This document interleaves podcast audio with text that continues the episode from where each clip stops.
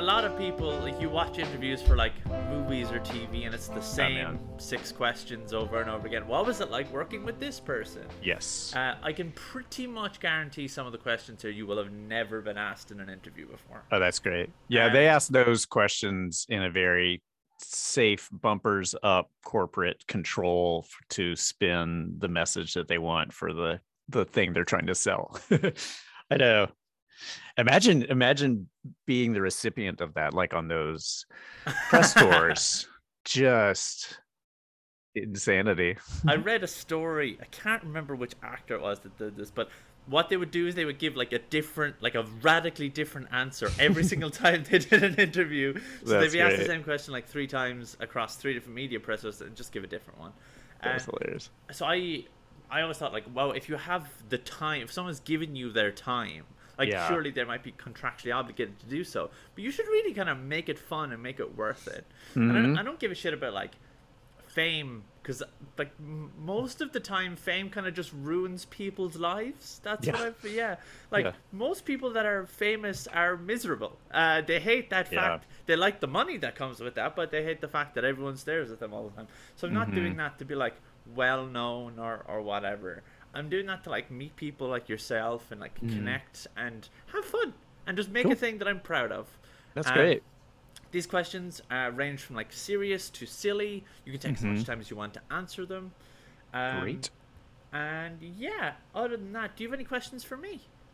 Uh, no, I mean, I guess my, I'm just curious. I'm fascinated that any, uh, you know, everyone lives in their respective bubble of their own head and stuff. And I forget that I'm a public figure to a degree. I always, I mean, my, my relationship with being a public figure is that I, I am my own business and I forget that that, you know what I mean? Like, I've, and so I'm just like, so did you get to know me through the podcast or from, from other stuff? So you, the way I found you is very interesting because do you ever have someone just recur in the media you watch just over and over again the space of like Yeah. three or four weeks? Yeah. You are that person.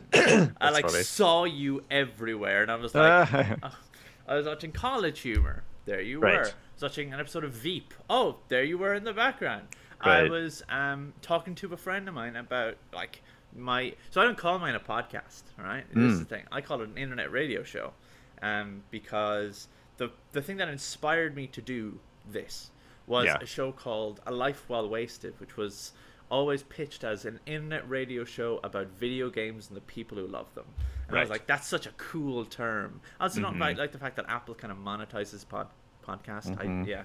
Um, but then I was talking to my friend about internet radio and like what they were listening to, and they're like, "Oh, there's this show where a dude talks to people about like creativity and being bald and what that means." And I was like, Hmm. "What? Say what? Excuse me?" Um, and then I was like, "It's that fucking guy again." That's really Uh, funny. And so I was like, "Oh, well, I have to talk to you now." Oh, that's so cool. Yeah. I love it. The the I previewed one of your episodes and it was Todd Stashwick, who I know from uh back in New York when I was starting out and just getting into improv, and he was part of this this pretty like a little bit more uh eclectic arts arts focused sort of improv approach and it was almost sort of like they're doing stage plays and and and stuff um so yeah i did that was that was really cool i was like oh man i love i love the little cross pollination that happens of just or you know just recurrent sort of like concentric circles that people sort of like oh man this guy knows this guy this connected Yeah. to that that's from my past like so i love yeah, that like um, Todd Stashwick knows everyone. Like I don't know, I don't know how he is connected to every single person. I don't know how he's so nice. He's such Yeah. a nice guy. Um, I'm very grateful that every single person I've had on the show like has been so kind and welcoming and warm to me.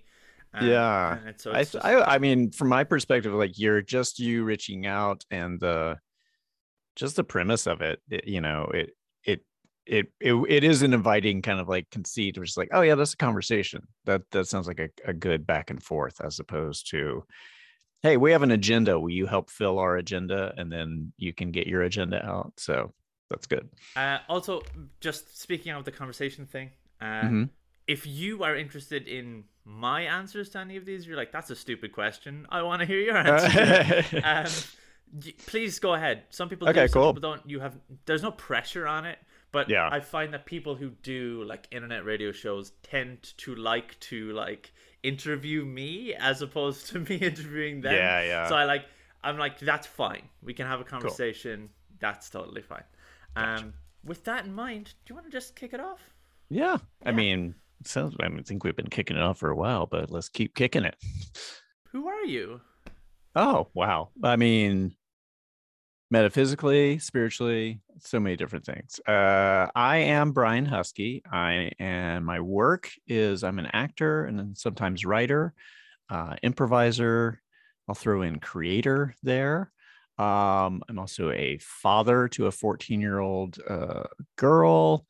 Uh, I am currently in love with someone, so I am a loving partner.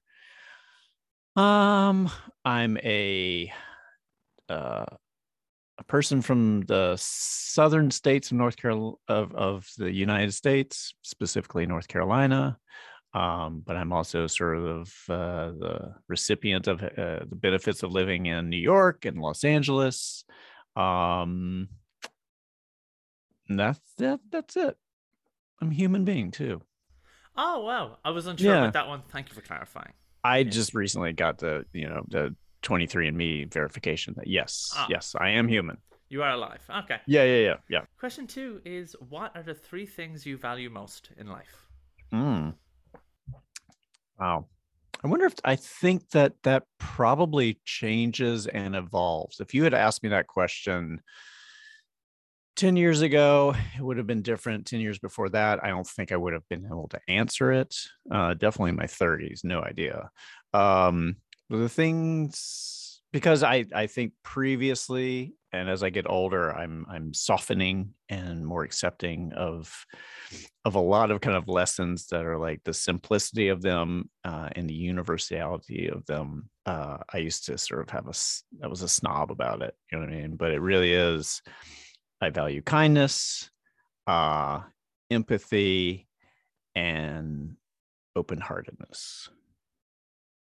I know. And I say those things because I value them because I'm genuinely working on those things and trying to create a practice around extending them, receiving them, expressing them. And I'm not great at it. I will say, like, I think, it- as I mentioned, I'm a human. A lot of times my own shit gets in the way, my own kind of like past conditionings. Um, I mean, and outside forces too. You know, it's I, I feel like what we've all been through the past couple of years, and here in the United States, prior to that with Trump and just where we are politically and this shift that's happening. I'd say globally too. I mean, I feel like fascism is really popular and kind of hot right now.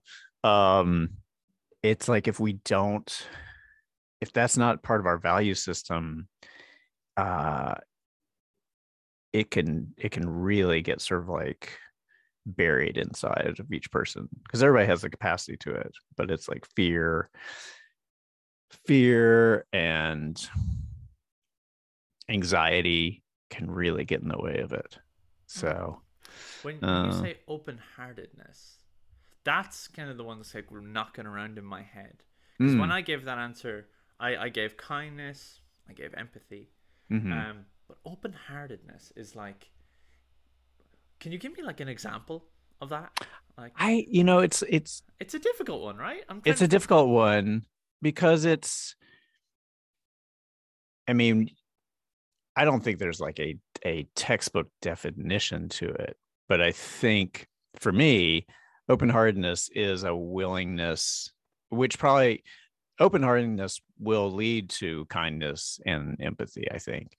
So maybe open-heartedness is a willingness to to be vulnerable you know no matter what the sort of reaction might be uh to be um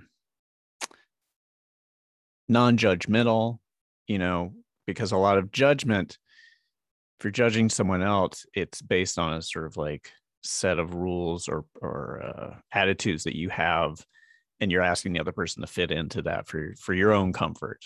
And so it's sort of is accepting that your comfort for me at least my comfort can shift moment to moment as i adjust to the moment. But when i don't do that i i you know i'm trying to sort of like wrestle reality into some something i need. Um what do you think it is? Like what is your relationship to it? Open heartedness like i it is one that like i've not really heard. Like i suppose it is like a willingness to be wrong. Mm-hmm. because that's one of the things that i work on constantly myself is like no sometimes you need to like buck up and admit that you're human and fallible and like right. you get to admit that sometimes you make an emotional judgment that's incorrect or Right. you hurt somebody and you're like okay but also it's a willingness to accept when like you're right or when the situation is right or to give yourself something like an Mhm. opportunity to be like oh i'm really nervous about this yeah do it like you hmm and open-heartedness is maybe like an acceptingness of uh, of like the whims of reality i guess whether that Yeah. be emotional or spiritual or like just circumstantial Yeah. um i think i think that's what how i would define it i i instantiate that in my life but i never had like a a version of like i never had a word to describe Mhm. that before because i heard the term but i never put any thought into it Yeah, I mean it's it it's kind of you know, it's people sort of uh take issue, not take issue, but you know, mindfulness is increasingly becoming sort of a co-opted catchphrase or not catchphrase, but sort of catch-all um term that is still up for interpretation as to how you apply it. But so I think it's the same thing. It's like you you what you just said had had elements of what I said of like, you know, for me, it's like if I'm trying to control the situation or the other person to fit into what I'm comfortable with, then I'm not allowing my own growth um, and discovery. And so that's kind of like if I open up my heart to that, and I mean, change it to open, maybe it starts with open mindedness and then that allows you to kind of soften a little bit and be like, oh, okay, I, I get it. But I think maybe the maybe the a bigger part of it for me is just that, and it's something I was like really struggling with and still struggle with. I don't know how it is in Ireland, but like just around vaccines and taking care of, you know, collectively us helping us survive a pandemic. Uh I have I have to kind of keep returning to recognizing in others a response that I might I could easily have, you know, coming from a place of fear or distrust or um past violation that that puts up defenses and stuff. Um because if I if I can't if I can't recognize something in somebody else, um then I'm just asking the world to bend to my will or, or my perspective. And historically, that doesn't pay off, you know. No, it doesn't. It usually Yeah. is like a brick wall, and it's not going to melt if you run into it, Right. uh, and it's going to just hurt. yeah. Uh, yeah. And the crazy thing is here in the, I mean, I, I not, you know, capitalism itself, just sort of the backbone of our, our, our country, uh, that and racism. Um, uh, I just, preaches this, that true success or victory is bending others bending to your will so you can benefit. Um, and I am I think there's a lot of evidence that it is pretty toxic. yeah. you know. One of the things I've noticed while I've been in the US is the amount of like ads everywhere, like advertisements everywhere. Oh yeah, yeah. Oh It god, is yeah. sickening. I'm like, the visual pollution here is something else. I know, right? I, I it it almost like makes me feel uncomfortable because I feel like I'm being watched by these inanimate things, being like, "Come into me, go here." I'm like, Yeah. like we have billboards and we have ads at home, like, Yeah. but like that's not the same thing as like driving down a highway, like getting an Uber, looking out the window, and there's like 16 ads for different pharmaceutical things. I'm like, Yeah. what the hell? Like, we don't advertise drugs in Ireland, first of all.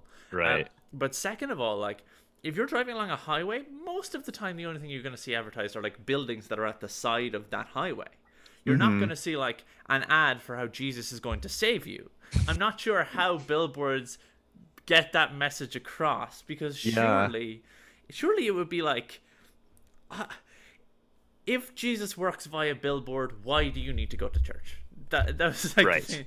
like, uh, and I come from a like a place where visual pollution. It, it like Mm-hmm. I studied art history and like just regular history and like architecture and all that stuff in Yeah. college when it came to studying like ancient Rome and stuff. And it's just like it almost feels like an affront. I'm like, no, Yeah. there's a building behind that. You don't like ruin the skyline.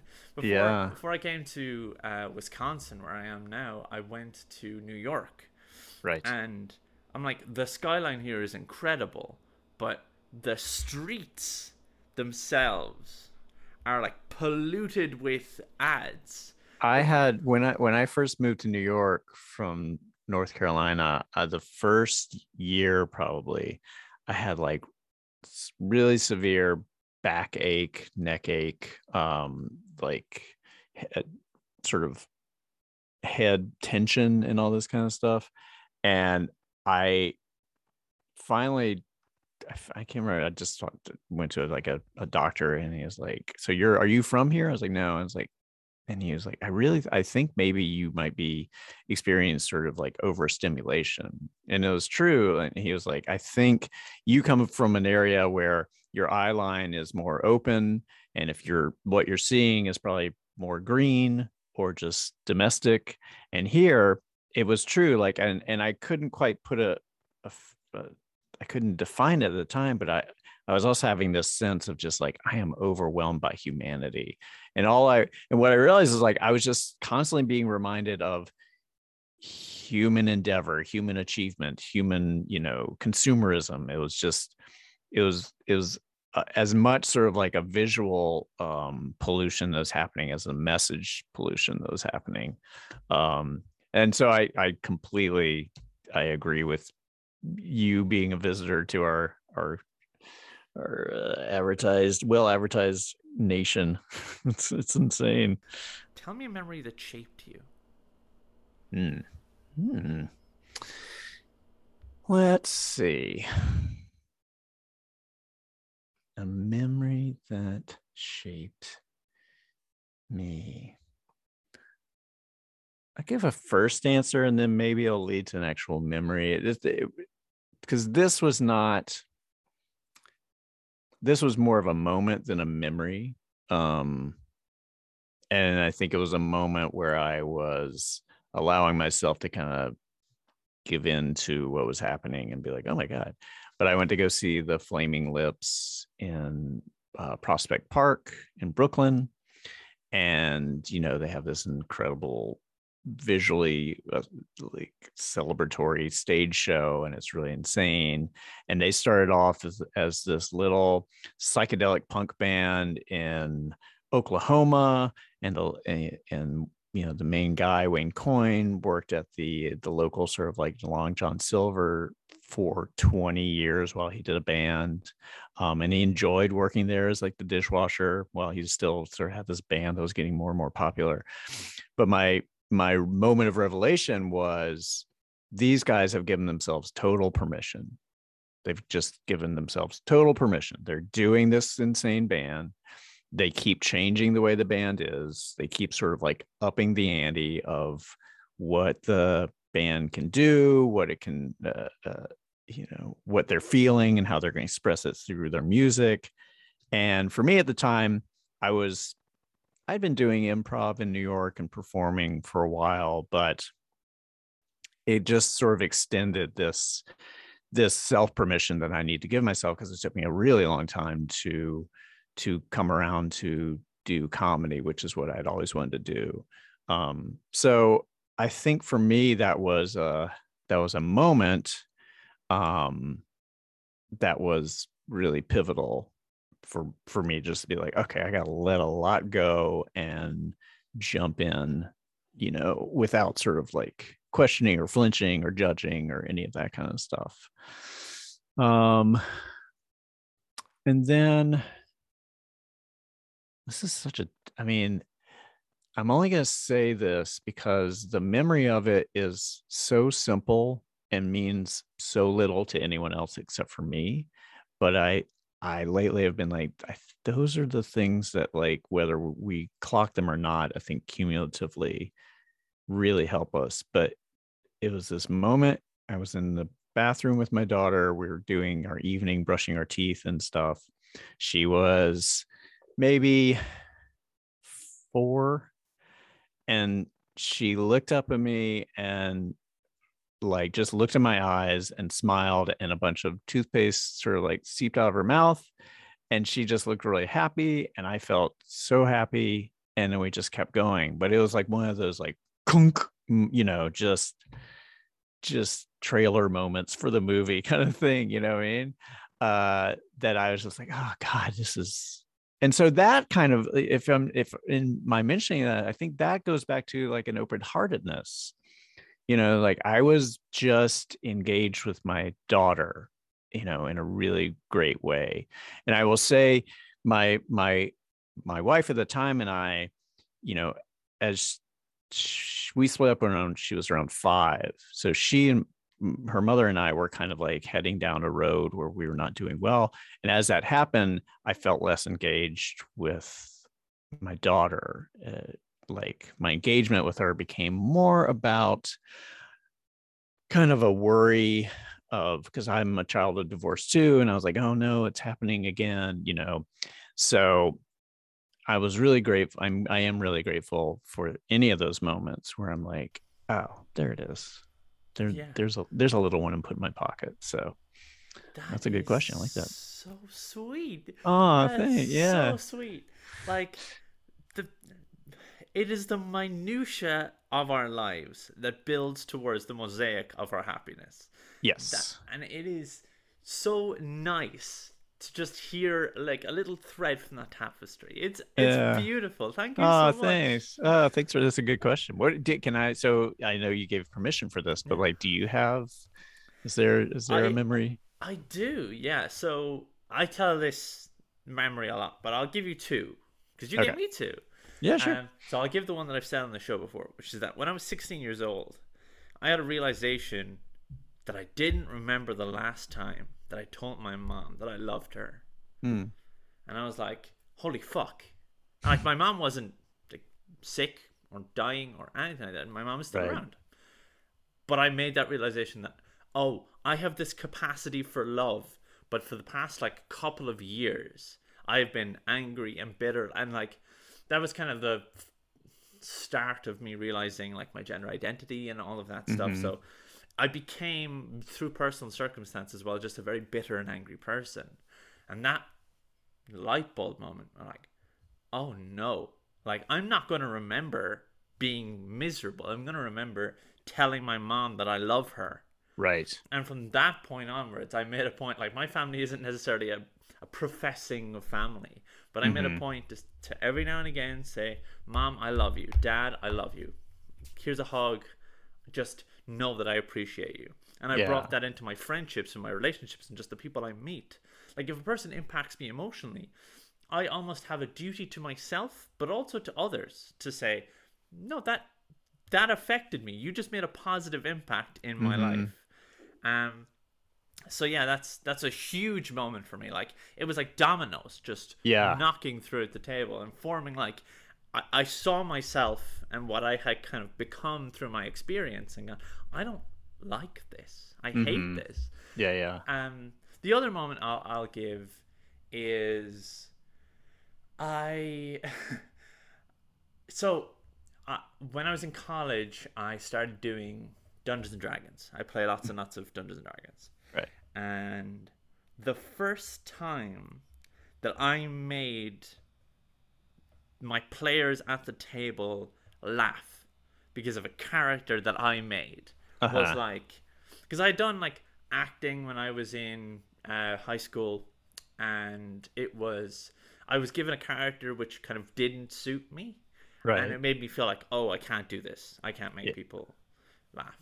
right Um, and then this happened, and I can remember it because the character was just, just very basic, very boring. They didn't do anything, but like they, they, I said something, and they all just exploded with laughter. And I remember going, "I'm funny. Like I, I, I can do this." yeah yeah and it, it kind of reignited that passion for me of like oh i want to tell stories and i want to like talk to people and, and i want to Mhm. like i don't consider myself like a social person but everyone that i know is like you are insanely social what are you talking about uh, so that was a really big thing for me which is like oh i, I can be um, i can be funny more Right. specifically than creative because i have other things that made me go i can be creative but like funny in particular that Mhm. is the moment where i remember going i'm good at this yeah creative yeah Oh, that's great. I just want to make that makes me think of,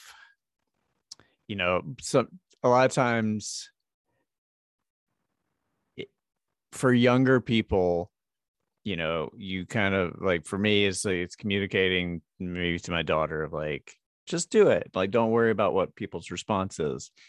But at the same time, like I have like I am I do comedy because I love the feeling I of making people laugh and then realizing early on is like, oh yeah, I'm good. I I can do this.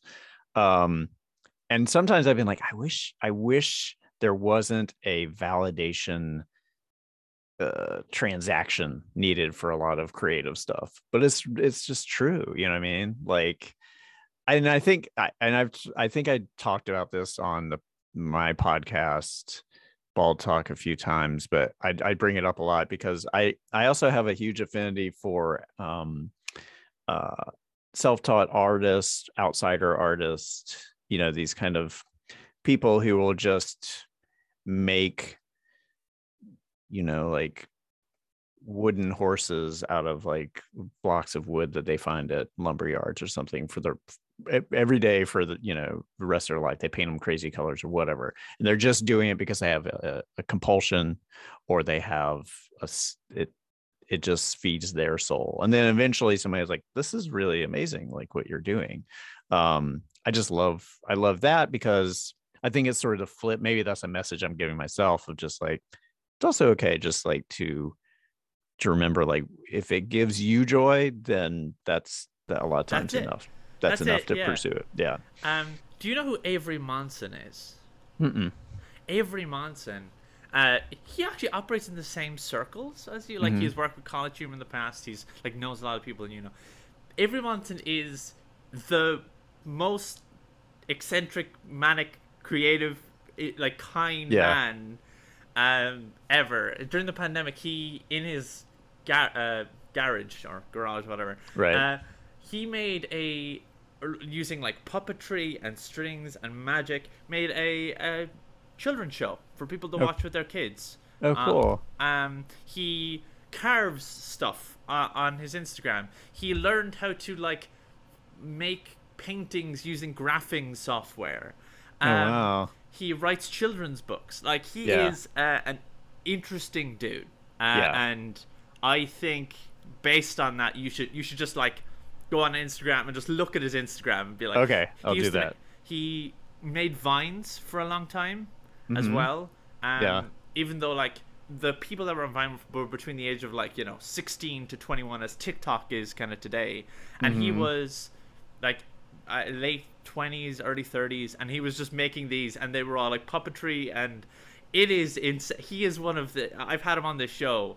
Yeah. He is genuinely one of the most interesting people that Oh, just so cool. exist. So you I should definitely that. check him out. Um, all right well yeah. avery munson Monsen.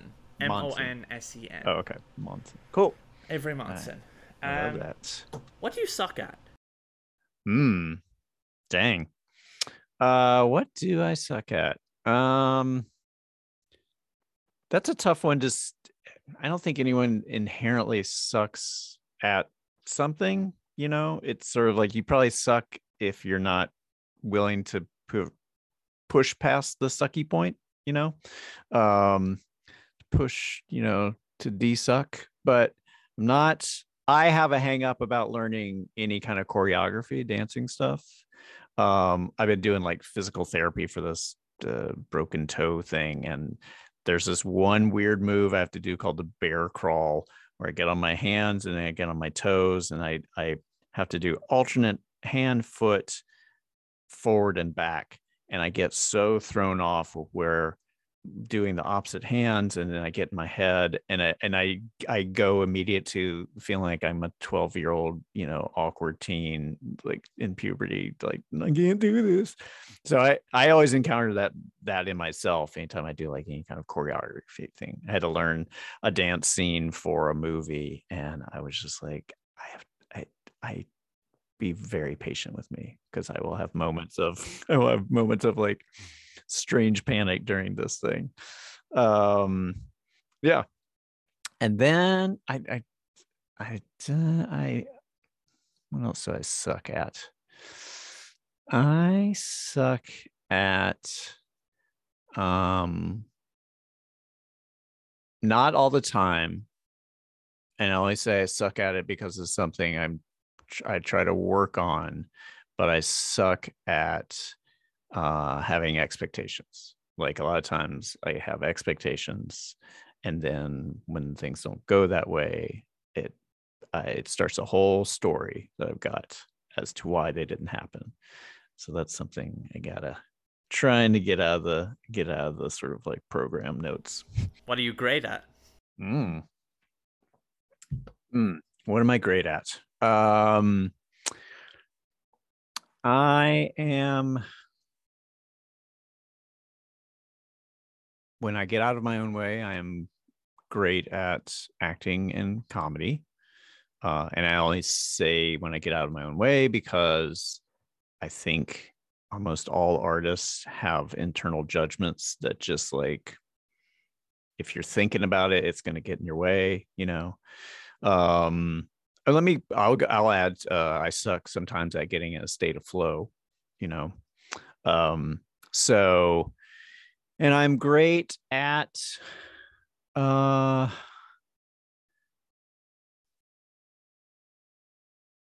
I want to say I'm I'm not always great, but when I am great, I'm great at the relationships that mean the most to me. Um it's so weird to sort of like to state these things because I think some of them going back to the permission thing is like some of these things is like I want to give myself permission to be great. You know what I mean?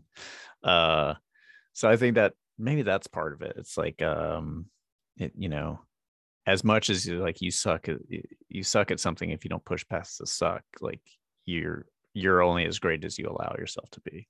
Mm, yeah. So, that's why know. I ask those questions like next to each other because it's yeah. like, oh, I suck at this, but I'm also like I'm a multitude. I'm really good at this thing. And mm-hmm. what I like mm-hmm. to encourage people, like some people have like a lot of problems with that question. Right. And I'm like, no, this is this is the moment to just stand on the pedestal and go, no, I, I absolutely fucking rock at, at like this specific thing. Or right. like in general. Um so I, I, I really like that kind of um combo one two punch of questions because they, mm-hmm. they give a lot of good answers out of him. yeah, and it's it's I would be so curious as to, you know, if you ask my girlfriend what I'm great at, um what her answer would be. If you ask my daughter, she was just like, I don't know. Probably being a dad. Yeah, I hope yeah. so. I hope yeah. once she yeah. yeah that's uh, her her defenses down a little bit. uh what fascinates you? Oh man. Um what fascinates me? Well, it is fascinating to me what people find funny and slash moving because I think they're very similar. They're very connected because I I I think of both of those and having a reaction to either something that like stirs emotion in you or stirs um joy and laughter it's a, it's it's both a release of uh, an unconscious you know feeling you know i mean? To me laughter is like catching someone off guard and they're like oh my god you know oh god you know like it is someone someone for when people are laughing they are willingly just like being involuntary you know their body takes over and hopefully they have a really goofy laugh which is like delightful un, unto itself. And then the same thing for you know if you're like a song catches you in the, uh, the right way or a scene in a movie and you're you're tearing up like you know it's a gotcha moment and i think that's a really really great thing. So i think that's fascinating whatever that is that does that for people. And i don't and the, the, what's fascinating to me is like there is there isn't a, a thing to it. It it it's it's a ser- it's an insane series of just like little elements and timing and the individual you know what i mean and so it's the same thing for a reaction to a piece of art I love when artists are like, I don't, what's your meaning for it? Because I don't, I made it, I know what it means to me, but you're going to have a totally different reaction. Uh, if you kind of prescribe it and saying like, nope, this is what this is about, and if you don't have that reaction to it, then you're wrong. Um, so, I guess my answer is like, I'm fascinated by what what art does to us. What piece of media should everyone consume? What piece of media? Damn, because I do not. I I I am having a sort of like, uh, more of a hate hate relationship with just media in general right now because I feel like we're just drowning in it, and I feel I feel conflicted in contributing to this, you know, this garbage heap of of just like distraction you know? I mean it's what to make like things like this what you're doing is is engagement. I think that's that's amazing. And i have to remember that in terms of like everyone's sort of reaction to us per you know particular podcast is that engagement that they might need so i think that's good. Um but what what piece of media should everyone consume is what you're saying right? One it mm, wow. It's tough to make a blanket statement for everyone.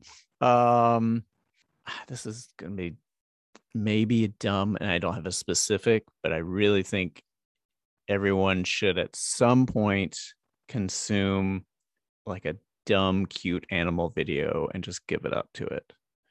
you know what I mean?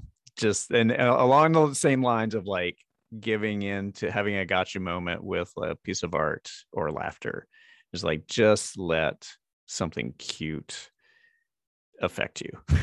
Control your senses. Watch a yeah. hedgehog video in particular. Love yeah. I think I've got that from my girlfriend because she'll she'll sort of wind the day down by she watches this um sort of they'll post the feeding time at this ranch of all these like rescued animals and and it's like at first I was like, oh, that's cute, and then I was like, oh, can we can we check in with Clover, see what they're up to?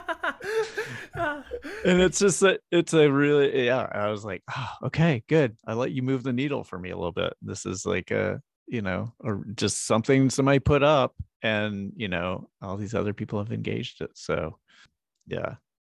If you could name a hot sauce, what would you call it and why? Hmm. Um I'd call it Grandma TT's gut ripper.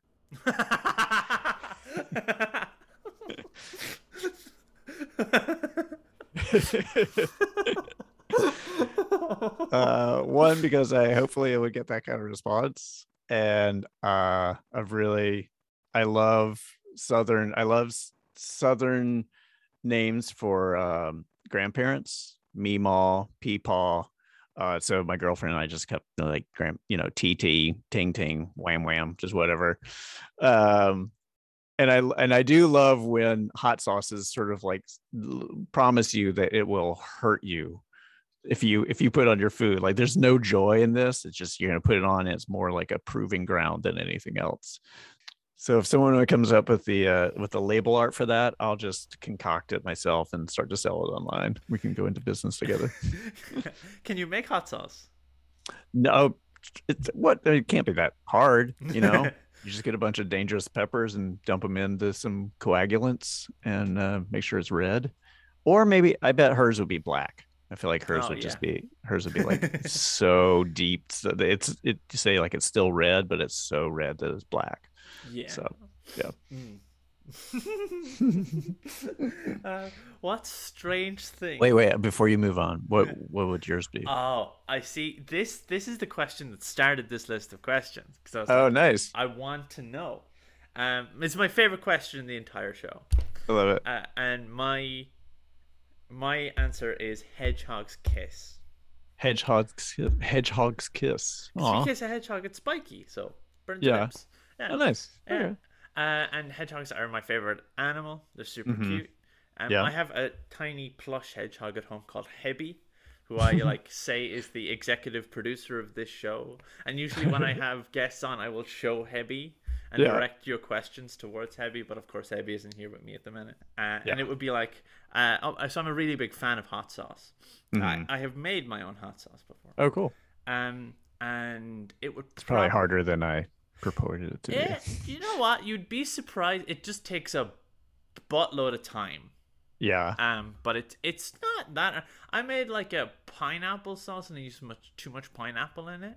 Mhm. Um, uh, what I've noticed is like a lot of southern hot sauces use like very thick barbecue flavors for their hot sauce or Right. smoked flavors. Mhm. And smoked peppers are nice, but I wanted like a sweet or a mango hot sauce Gotcha. and so I went for that. It was nice. It was like my first time, but it was I Mhm. was proud of it.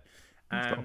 the label for it would would definitely be just like a black label sauce, so it'd be very upmarket. It would have a hedgehog in the front foot with like a little heart, except the heart would be on fire. So Yeah. that would Uh, cool. that'd be really cool. What strange thing has informed your creative work? Uh I mean, I'm trying to I don't know why, but I immediately pictured my room when I was in high school and I my daughter's going through the same phase, which I was like, oh man, this makes me so happy that she's doing this thing and that this is, I guess, something that you know all teenagers do. But it was that thing where you just your walls become your your like 3D vomiting of everything that's kind of been influencing you or like that you're excited about and stuff. And so she she is doing things that I did in similar way of just like I would I literally found like a, a piece of shag carpeting on the street and hung it on my wall and then I dragged in like a concrete base to a um, bird bath and put it in my room and my my dad was always like why are you putting this crap in your room? I was like because I want it to be here and you know so she's like hanging up things that you wouldn't hang on your wall uh, uh doilies and um like receipts from the grocery stores from like visits we've done so it's just like tons of stuff. Um so that makes me think of so there's that strangeness to that i i that i again maybe it goes back to that permission thing i was like i don't care like this this i love i love this like i i love that this is weird like i love permission to be weird um and then when I was in high school, i had a really good art teacher turn me on to um, Robert Rauschenberg. Do you know that painter? Um, he was in the same period uh, uh, as Jasper Johns, and it was pre-pop uh, art, and it was uh, it was sort of like I'm not sure it was abstract art, but it was sort of like deconstruction of stuff. So he would take, he'd have a a frame, um, and he would sort of like put a part of a chair coming out of the frame and paint over it and a lot of like splattered paint, and it just looked, it kind, you know, at the time it was like this is insane, and now it kind of like, oh yeah, I've seen this in like kind of crappy local coffee shops where somebody's just like, I don't know why, but I put this part of a poem on this, you know, in in in the middle of this paint and stuff. So, and I say that like I'm judging it, which I am a little bit, but it's like that they wouldn't have that reference unless someone made the reference first and did the did the work. So, as with like all art, at you know, 20 years later, you're like understanding the context of it and stuff. I was like, oh, I love that. That you know, and I think the other thing I love, what strange thing is, um uh it's it's that adults were doing this you know what i mean like 25 plus or 35 year old you know middle middle class white guys were sort of like giving it all up and moving to new york and living in a loft and and doing something that uh, you know objectively is kind of like oh you're just making a mess every day and and trying to sell that mess. Um but i i love that you know i think that's really great. So i guess my strange thing is that piece of shag carpet that i hung up on my wall That's really cool. oh thanks Uh, I my this ties into my answer for the next question, uh-huh but the the definitely the strangest thing, and this is kind of cheating because it's a pun. Mm. The strangest thing that has informed my creative work, specifically this show, is Weird Al.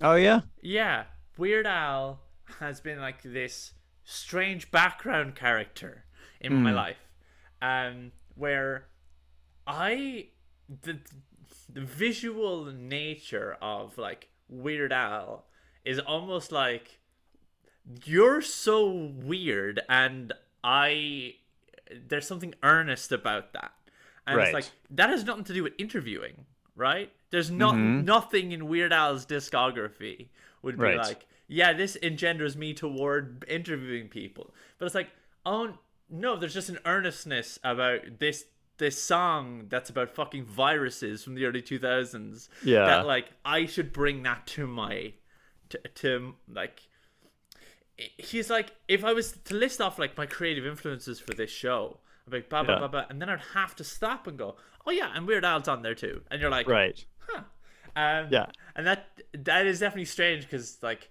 the, the, it's genre mixing first of all but also Mhm. like I could not be the the creative I am today without listening over and over and over again to Weird Al's music and being Mhm. like, "Oh, that's really cool," yeah and I like that a lot.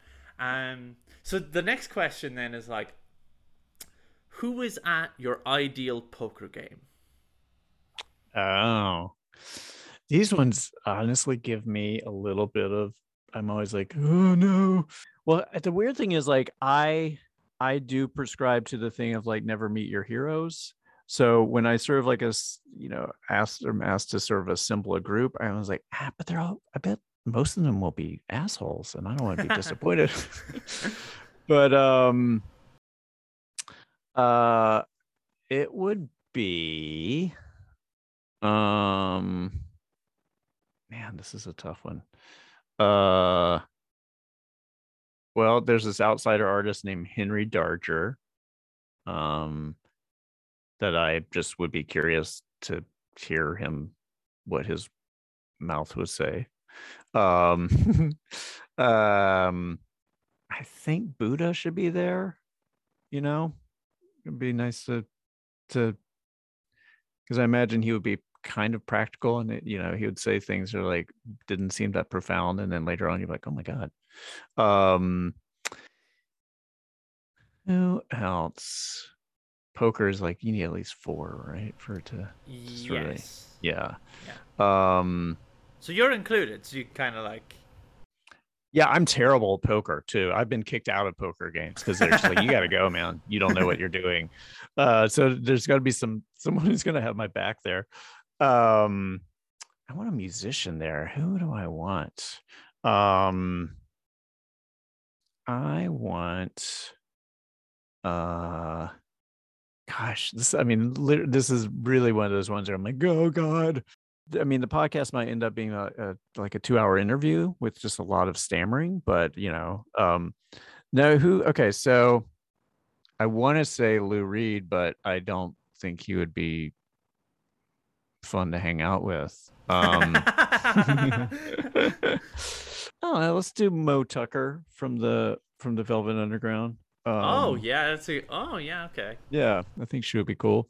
Uh, and then I like I want to have someone I want to have a comedian there. Um but I want it to be someone I have I don't know much about.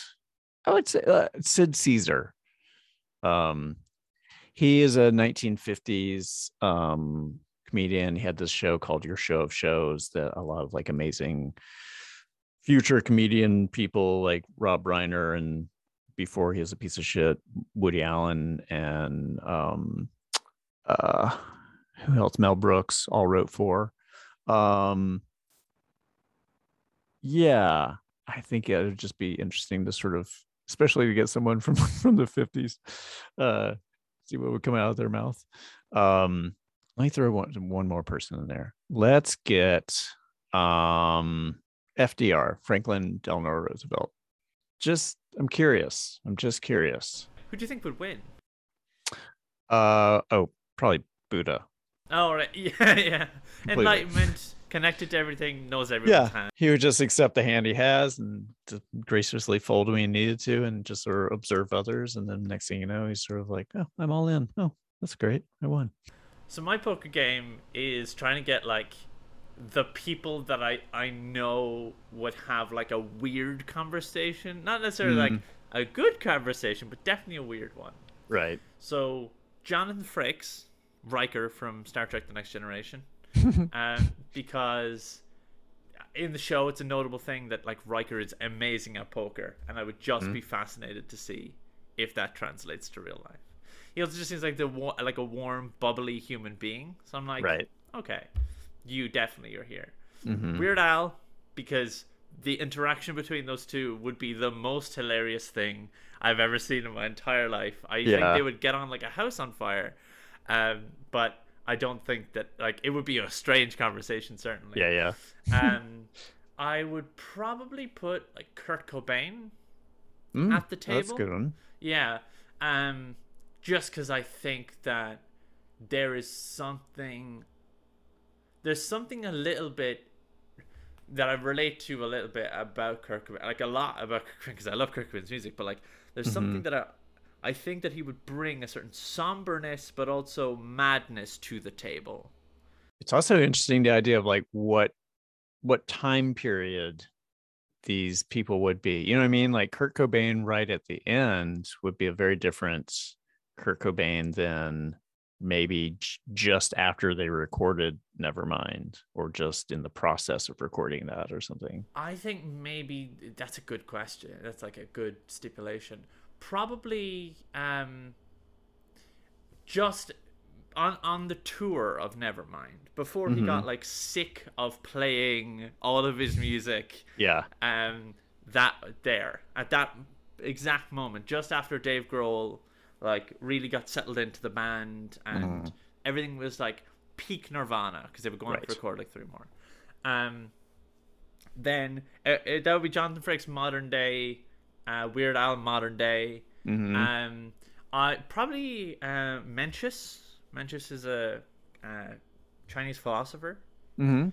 Uh, he is a, from the Confucian school. And I think it would be really cool because I don't want Confucius there because Confucius is notoriously obtuse. And Yeah. Mencius, I think Mencius would be absolutely incredible at um, Right. at, at poker. Uh, and then um, Mary McAleese. Mary McAleese was uh, female president of Ireland. Wow. Still- yeah, she's still alive. Yeah. Uh, and I just think she'd wipe floor. she'd absolutely totally.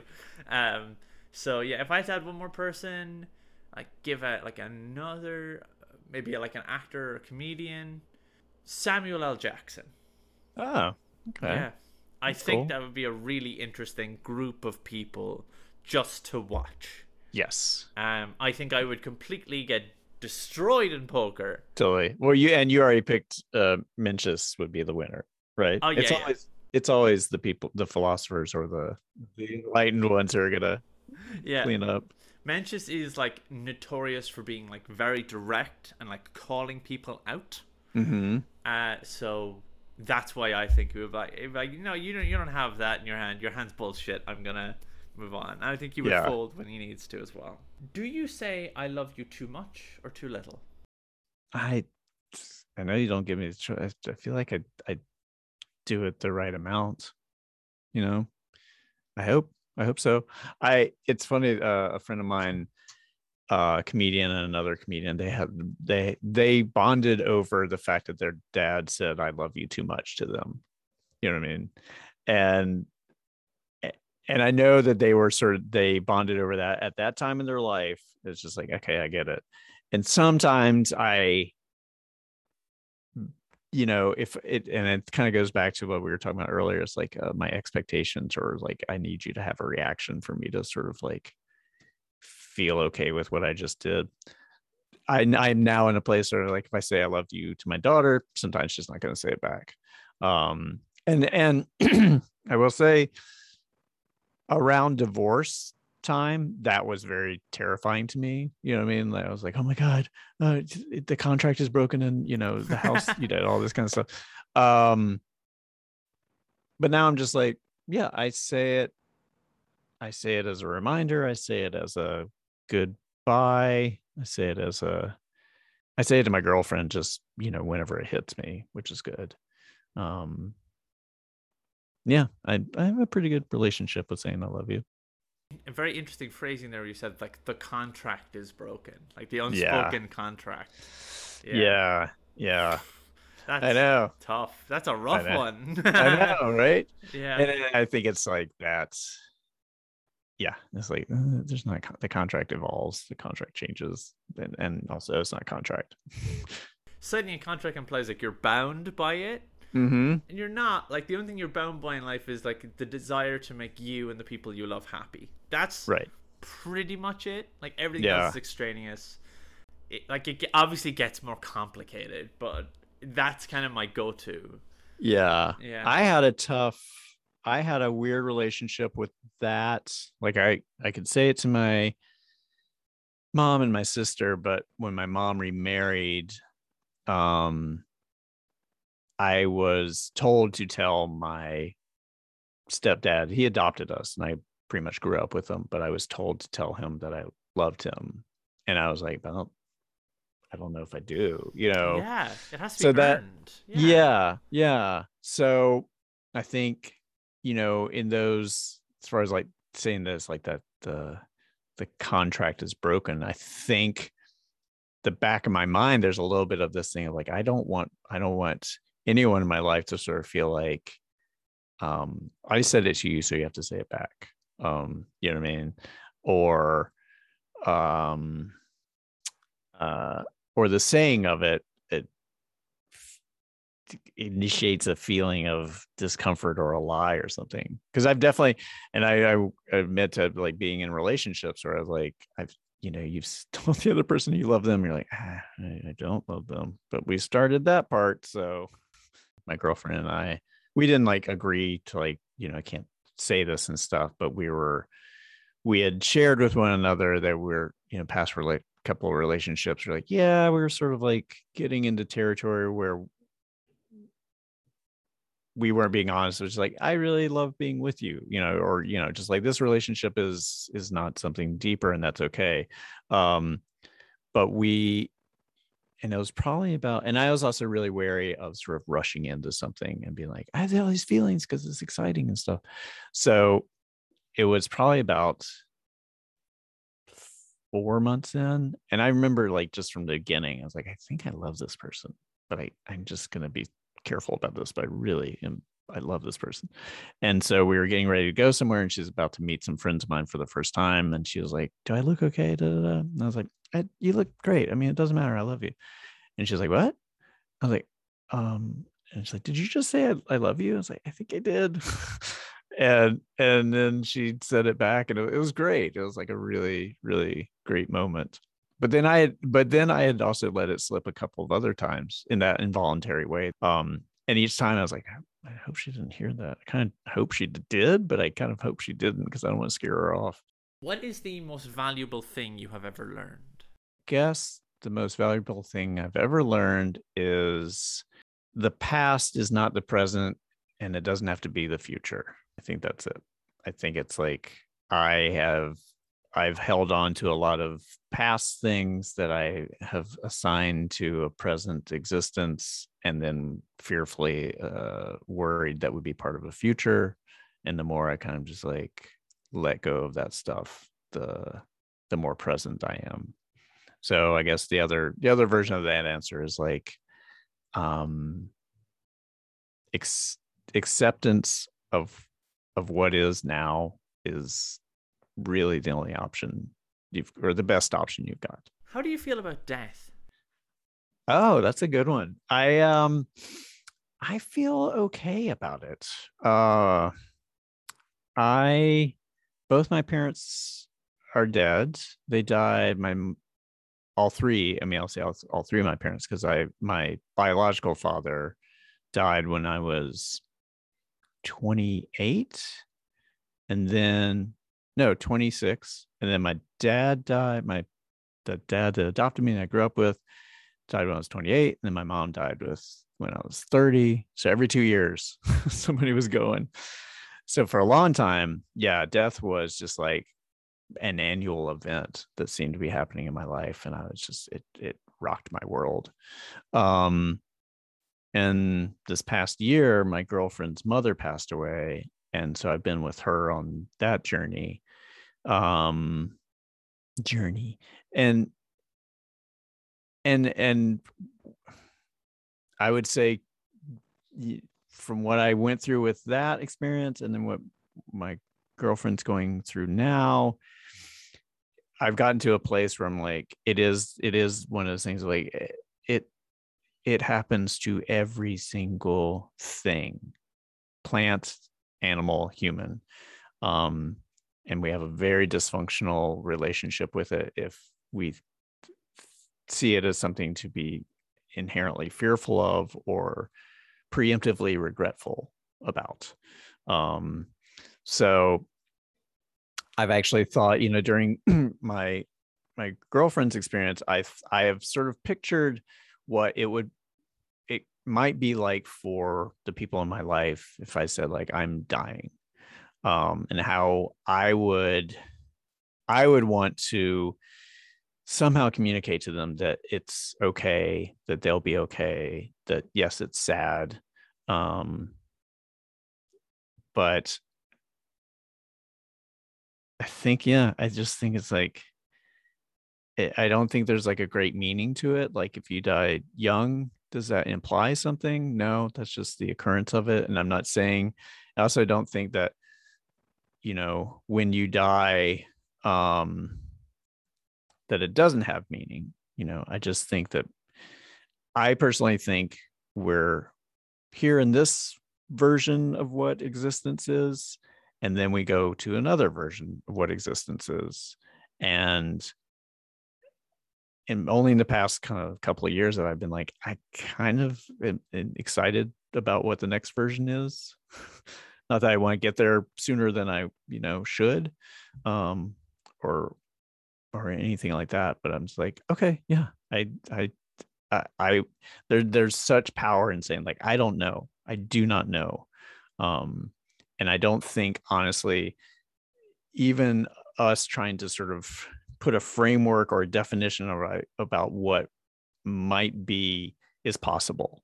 I just don't think our brains are in this iteration in this plane of existence um capable of it so just be kind of open-hearted or open-minded to another version that might happen i have said this on the show before but i want to tell you a thing that like really changed my perception of it where so i visited uh, the vatican uh, with my college as part of a, one of the modules I was doing. It was the study of Rome, uh, Rome ancient and Baroque. It's really incredible experience. I got to go to like behind the scenes areas because like my, one of my professors was like very well known and very well respected. So we were just like led into places, and we got to go into the Vatican catacombs.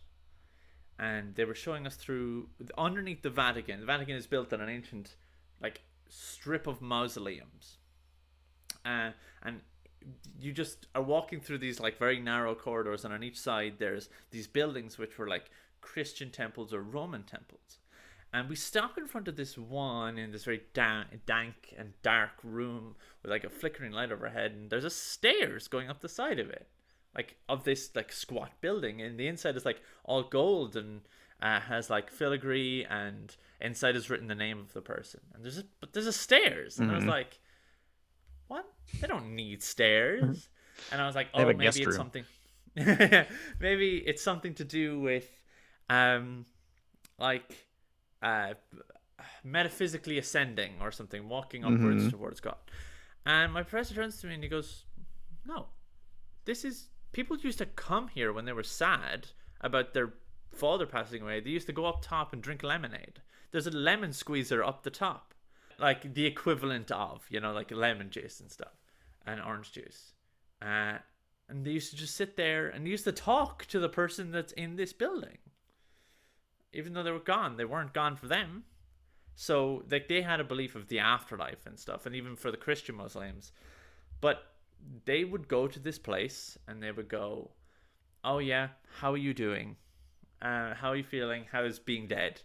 Um, and that's what I really don't like about cemeteries, because there's nowhere to sit down.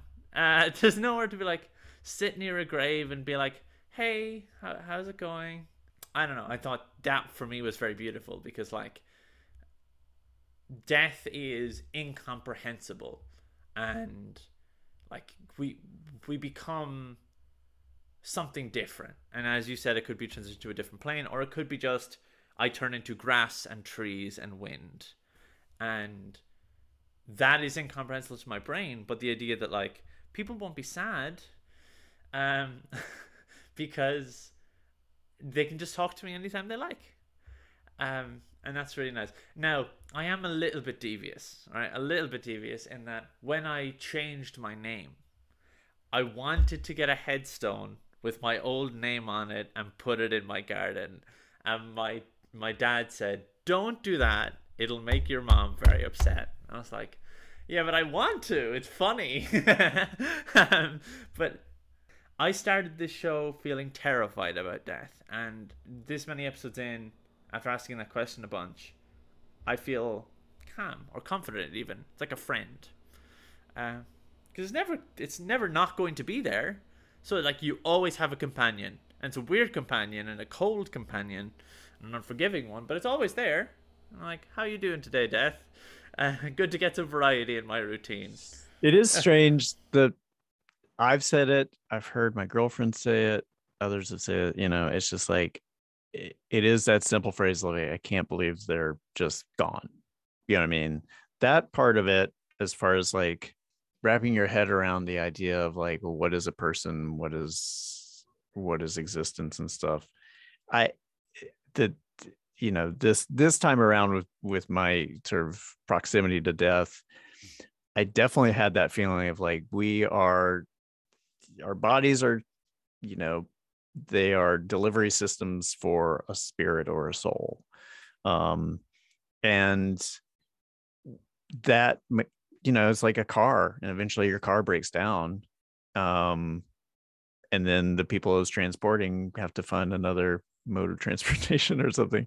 But yeah but it's but that part that is a that is i think that's one of the hardest things of just like the, a reality that you knew and a consistency or a constant to the narrative of your life suddenly is missing a character or missing an element or is missing some something you depended on.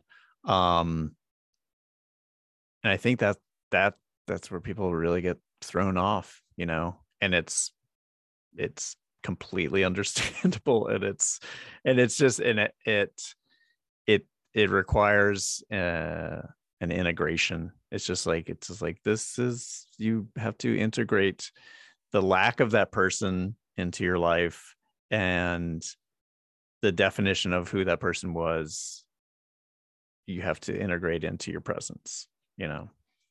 So that's a weird i think that's a weird thing of like it is it is a collision. It becomes like this huge collision between past and present.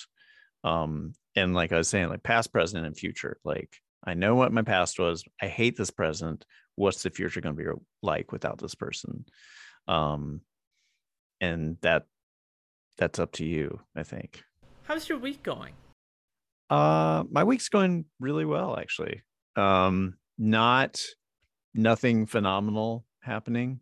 Um, just feeling like even keeled and and grateful and and present. Uh, so I I'd say that it's like I'm not feeling like overwhelmed. I'm not sort of like um not bored, which is good.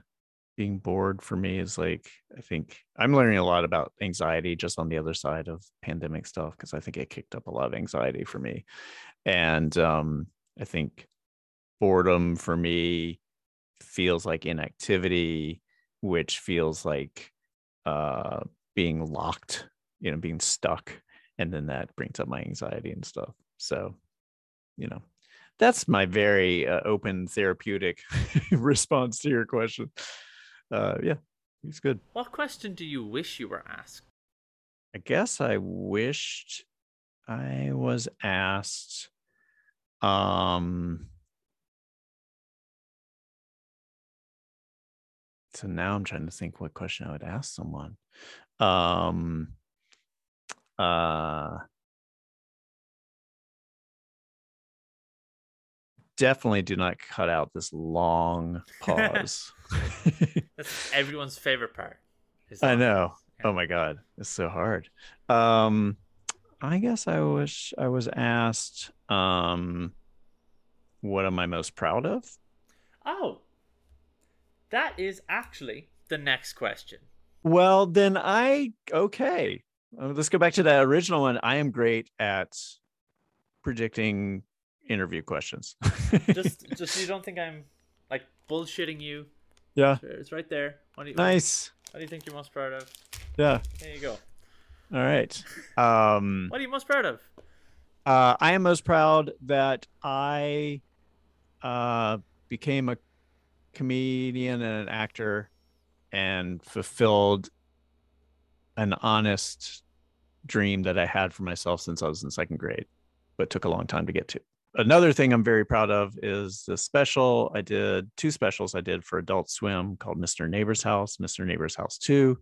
And you can watch them on the Adult Swim website, which is enormously difficult to navigate. Good luck. And then also, but you can find the link in my social media um, handles, which on Twitter and Instagram are the Brian Huskey. And it's also on YouTube. So it's Mr. Neighbor's House, Mr. Neighbor's House 2. If you were on a starship, what position would you hold? I feel like I would be, uh, I, I would, I'd take a position as the therapist, the sort of counselor. I feel like, I feel like that that's something that's wildly overlooked in all of these series. The, if you're going on, like, if you're stuck in a, a spaceship that that's probably going to be gone for like what 10 years or something people are going to lose their minds and they're going to need somebody to talk to so and it can't have a religious affiliation so it would have to be some kind of like counselor. If you could give just one piece of advice, what would that be? my one piece of advice would be um it kind of goes back to what something interesting that you said. It's like you you're not going to remember all the negative as much as the positive. I think i spent a lot of my life remembering the negative and not being open to the positive. So i guess my piece of advice is like forget the negative look for the positive